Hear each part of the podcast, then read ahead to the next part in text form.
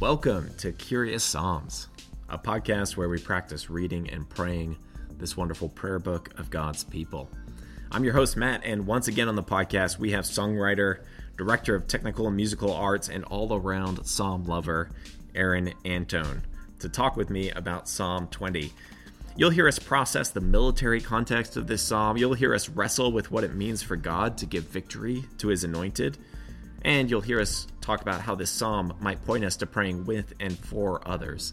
For me, it was a really enjoyable conversation about a psalm that both of us actually were a little less familiar with. So we hope you enjoy it too. Well, to get us started, here, of course, is Aaron reading Psalm 20. May the Lord answer you when you are in distress. May the name of the God of Jacob protect you. May he send you help from the sanctuary and grant you support from Zion. May he remember all your sacrifices and accept your burnt offerings. May he give you the desire of your heart and make all your plans succeed. May we shout for joy over your victory and lift up our banners in the name of our God. May the Lord grant all your requests. Now, this I know the Lord gives victory to his anointed. He answers him from his heavenly sanctuary with the victorious power of his right hand. Some trust in chariots and some in horses, but we trust in the name of the Lord our God. They are brought to their knees and fall, but we rise up and stand firm. Lord, give victory to the King. Answer us when we call. Aaron, welcome back to Curious Psalms. Matthew, thank you for having me. It's great to be speaking into a microphone with you. it, it's always a joy. Uh, if only listeners knew what we were talking about before we pressed record. Oh yeah, yeah. I know they would be they would be sitting on the edge of their seats. I'm not going to tell them. I will just give two words about what we talked about. We were talking about worms and mattresses. but, but let, let me reassure you, listener, those two were not linked. They were not tied together. maybe we'll have to record some version of that conversation elsewhere. Yes. But maybe not for Curious Psalms. Yes, yes. Well, Aaron, thanks for reading the psalm. I find this psalm fascinating, so I'm pretty interested and excited about talking about it a little bit and finding out some of your reflections on Psalm 20. A short one, but a little bit different flavor than what we've experienced in the Psalter so far. So let's just begin with our first question. What stood out to you in reading this psalm? Yeah, you know, I wasn't super familiar with Psalm 20. It wasn't really Yeah, on my radar. So it was kind of interesting to read it. And like you said, it's short, but it, it, in my mind, it had kind of two distinct sections. First of all, I always like to, like as a psalm songwriter, I always like to notice Mm-hmm. When there's a, a psalm that's for the director of music. So this is one of David's psalms. Oh, yeah. distinctly for the director of music. And there's some there's some theories as to what exactly that means, but Can you share any any knowledge that you have? well, I did just a little bit of studying on this, but so it could mean uh, a few things. It could have been actually David uh, uh, maybe sort of prescribed that this should be part of the ancient Israelites' worship. So he could very, very Okay. well directly say, "Hey, this is part of how we worship now." It could have been Uh-huh. sort of less, maybe less of a prescription and more of a suggestion for the actual like director of the choir. So it could have been like more like really musical notation essentially. So those are those are kind of two of the main ideas, but I like I sort of like the ambiguity of it too because it allows me to to sort of take it and run with it too. Being a music Right. director at Granite And this Springs is the Church. Is this the is this the name of your Psalms album for the director? Yeah, of it music? is. You're right. Yeah, it is. It is. So there you go. Nice little shout out. Thank you. Yes, I did a bunch of googling before I named it that. I'm like, surely somebody's already done this, and I didn't really Yeah. find anything. So, um, so I Oh, snatched done. it. I snatched it by stealing it. But anyway, what stood out for me with this psalm was it seems to be very, very clearly a blessing, like the first half of it. Yeah. So anytime you have this verb, "May the Lord," "May He send you," "May He remember," and it it uh, it rang. Uh, it reminded me of you know blessings we do at Granite Springs, Yeah. or a way as a way to as a sort of benediction to close a service. So that stood out to me I, I, I have this like study Bible, so sometimes I'll get insight that I wouldn't normally think of or know about. But it sounds like this was David was sending a king off to battle an enemy, right? Is that your understanding of the context? Yeah, or David is the king. He's writing the blessing for himself, maybe. I don't Oh. know. You know? could be could be a bit both. But yeah, I mean the psalm seems to point us in that direction. There's clearly, like you said, blessing. I was reading something too. Thank goodness for people who help us understand these psalms Yeah. sometimes. Yeah. Uh, it seems like there's sort of, if you imagine maybe, in my mind, I mean, I, I've constantly been referring to movies as I talk about these psalms, but there's a Lord of the Rings feel like the army marching forth from Minas Tirith or something, you know, and as they go out, the people are proclaiming this blessing. May the Lord answer you when you are in distress. And then maybe there's a switch in verse 6 mm-hmm. to sort of the king then responding, well, now, now this I know. And then there's sort of a final prayer of the people. So there's certainly an, there's a real energy to the psalm. That was one of the things that was fascinating to me. Yeah. And even, I think, verse 7 some trust in chariots, some in horses. This language seems to point us towards a kind of militant flavor Yeah. to the psalm. Yeah. And there's constant reference to victory and banners, right? Right. As well. Right. There's a fair amount of that in Psalms, I feel like, but this is very distinctly uh, battle imagery. And I don't know about you, like, for some reason in the early 90s, when I was sort of coming up, late 80s maybe, in a Christian church, like, there's this cultural phenomenon of it was really important to be like a soldier. Like, there's a lot of militant language in Christianity. Yeah, yeah, yeah. So it's like Uh-huh. sort of yeah, be a, and like there is Paul puts some of this the armor of God. He talks about sort of this battle. Yeah, Ephesians, I think, Ephesians. has a lot of this language. Yeah. yeah. So I was like, it never really resonated with me, and so to see this in the Psalms was kind of interesting. Yeah, I don't know, just but there's there's there's talk in the Psalms of of like conflict, I guess, but this is distinct battle language with the chariots and horses and stuff. Yes, I resonate a lot with that, Aaron, because it feels like I think probably you and I have even talked about. I mean, I know we've talked about Psalms and enemies and what we do with enemies.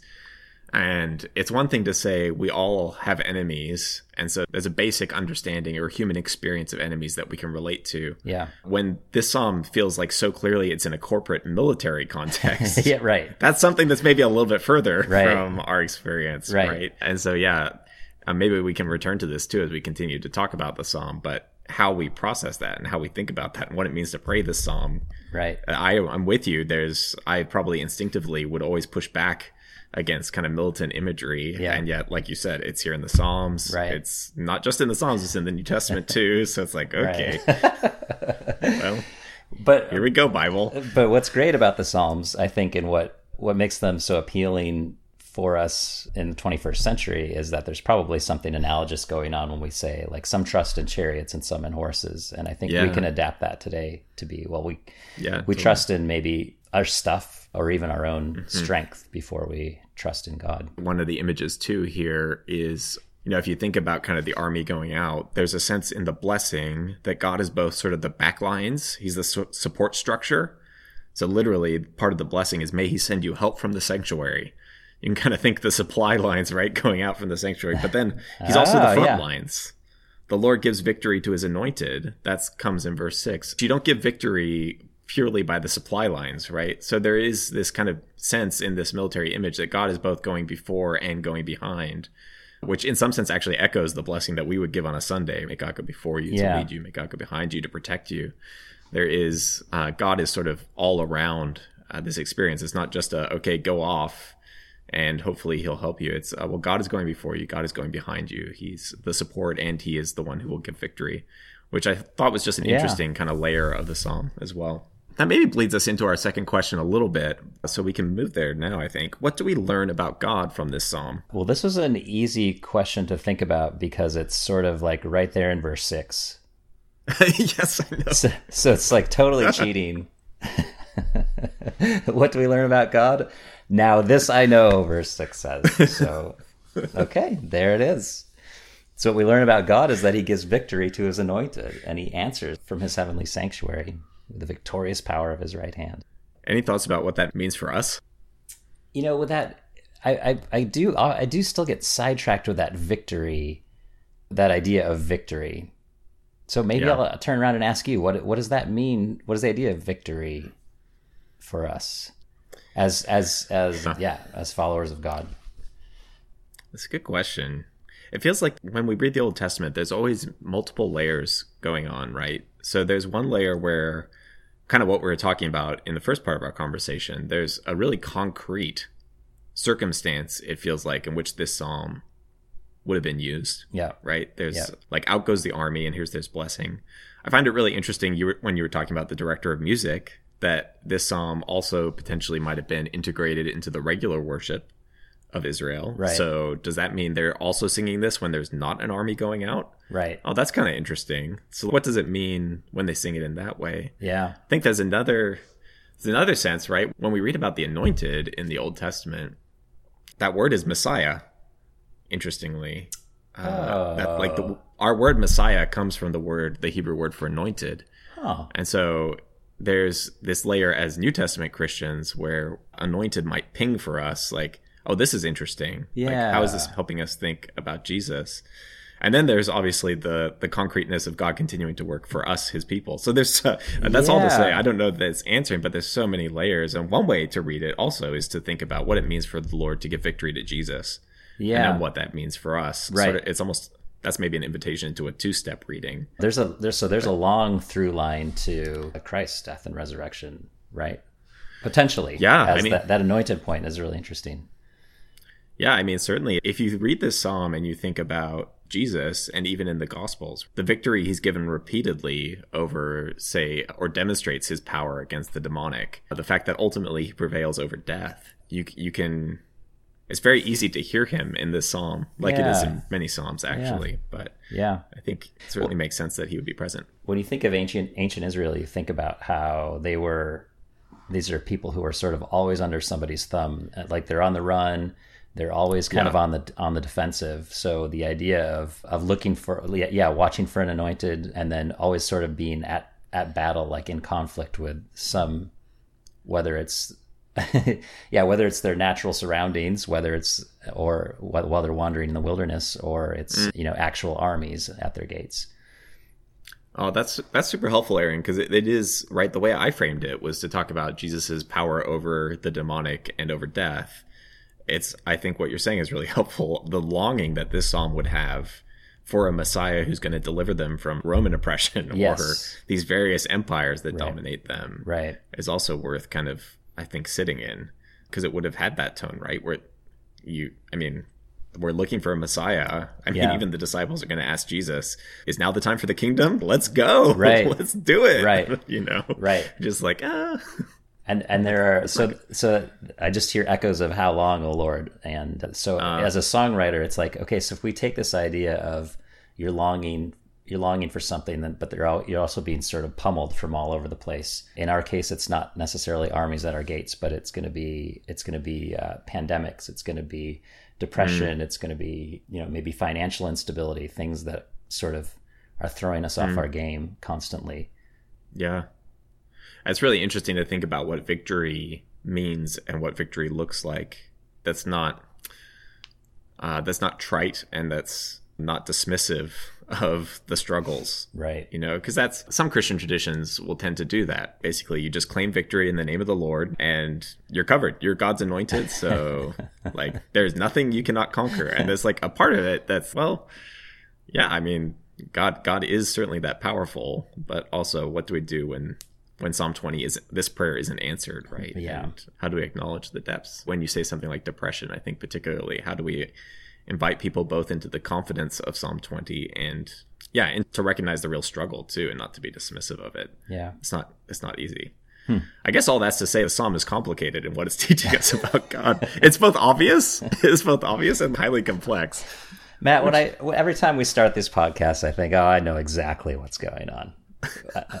every word I'm super confident about, and then we go and Well, make that's it. why that's why I keep having you on, having you on the podcast. I'm like I need someone who knows what's happening. Yeah, sure. But one other thing that I thought was interesting is how much the name of God is mentioned. I think it comes up three times in this psalm. May the name of the God of Jacob protect you. Verse one, we lift our banners in the name of our God.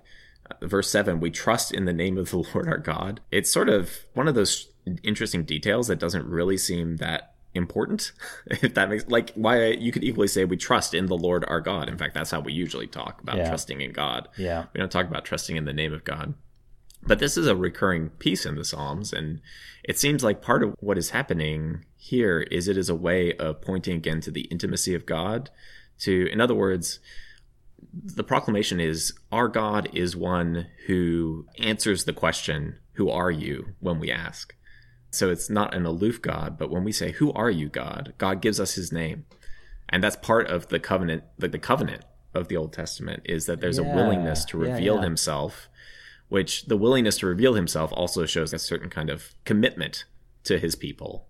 And those two go together. And then uh, again, kind of pointing beyond itself to the ultimate revelation of God that we receive in Jesus and the way that that is sort of the ultimate for usness. it's a- coin of phrase for usness. But I just thought that was interesting that that came up three times in kind of this, the context of this psalm, continually kind of relying and pointing back to, okay, who God is. He is the one who is for us. He's the one who's willing to reveal himself to us. Yeah, nice catch. I like the I like how how you describe that as um, a level of intimacy. Like if you, when you have kind of multiple names and for a person or multiple roles that they fulfill in your life, that means that you're pretty close. Yeah, that's cool. it's actually kind of interesting. I, I'm just looking at this now. It's in verse one. It's in the name of the God of Jacob. In verse 5 it's mm-hmm. the name of our God, and in verse seven, it's the name uh, of the Lord our God, or in the name of Yahweh our God. It's the covenant name there. So there's kind of a pointing back, the God of Jacob, sort of the God of our ancestors. There's a the name of our God is possessive, and then this covenant name is used. So even though even who the name belongs to is shifted through the psalm. I mean, referring to the same Oh yeah, one is the same Yeah. person, right? But it's kind of an interesting development there as well. yeah, that's nice. That's cool. All right, shall we talk about our third question? How does this psalm, how does this psalm about an army going forth to battle help us to pray? Well, I'm going to go a little bit back to the first half again, where, Oh, where yeah. it's it's it's kind of uh, it's kind of a blessing, essentially, like a five verse verse blessing. So I thought, well, Hmm. maybe this psalm is helping us to to pray for others, basically. So maybe Yeah. we can invest that prayer into the flourishing of others. Mm. yeah, I also love the very like last verse, verse nine. Lord, give victory to the King. Answer us when we call. And I love this. Not a psalm can go by without this enduring, timeless practice of the psalmist asking God for help. Like that seems to be hmm. almost everywhere in the psalms. So yeah, it, it turns from blessing to I know this is going to happen, but also help at the very end. You know, Yeah. like we we're not going to be able to do this without you. Mm. yeah. I was reflecting on the corporate nature of this psalm. That there's, I mean, the blessing is given to sort of an individual in some ways, mm. to the king, and the king Yes. responds. But there's a real sense that the victory of the king is the victory of his of his people, and it's not just about sort of oh aaron i hope you have a really successful day today. I mean that's one that's one way to pray the prayer right? To pray the psalm. But it is about oh right like the flourishing of one person in our community is inevitably the flourishing of our whole community. And it's a reminder of the the power of blessing in that way. And i think honestly when i think about praying this psalm i wonder what it would look like to pray yeah, both blessing over individuals, but also blessing over our churches. Because it, it strikes me some of the temptations, even like the temptation of verse seven, you alluded to earlier. Uh, we're not trusting necessarily in chariots and in horses, but what chariots and horses stand for is always a temptation of the church, right? Yep. To grab onto power and uh, Ah. our own might Yes. rather than dependence on God. Yeah. And so the ways that this becomes a corporate prayer and not just an individual prayer feels feels really significant to me as I look at it. Yeah, good call. I love that observation of uh, it shifting in sort of that individual blessing, like you said at the beginning, and then and it sort of expands outward as the psalm gets to the end. Yeah. And verse 9 is doing quite a bit of that work too, right? Yeah. Like there's it's a really interesting two lines. Lord, give victory to the king. Answer us when we call. Yeah, that in other words we are invested in what is about to happen with the king we are a part of that in some ways and it continues to draw us I think it's i mean the psalms in some sense are easy at times to pray by ourselves, right? So the ways that the Psalms remind us that we pray with other people and on behalf of and for other people, as you said, I think is always really helpful. Good. Aaron, have we done it? Have we conquered Psalm 20? Do we have victory? Do we have victory over Psalm 20? I'm going to say this may be a longer journey than that, but Fair. but it was fun to That's, think that's about. a fair rebuke. It was a, it was fun to think about. Again, this wasn't a, a very super familiar song to psalm to me, so it was good to to hang out in it for a while. Yeah, I'm very similar. I was not familiar with this song. You know, I I think I know I've read all the psalms because Yeah. I've had to and committed to it various times. Because I've had to. Psalm- well, I think of some school assignments I had right where I knew, like I I, could, I definitely checked off that box at one point. But then you come across a psalm and you're just like, I don't. I had no idea this was here. Yeah. Right? So it's like, well, I don't know how quickly I was reading, you know, for that assignment. but Sure, sure, I really sure. missed some missed some gold. So Yeah, appreciate you helping us uncover the gold of Psalm 20. that was fun as always. Well, let's conclude. I mean, this we have to conclude, of course, with words of blessing, which this psalm has in abundance. May the Lord answer you when you are in distress. May the name of the God of Jacob protect you. Friends, go out and pray the Psalms.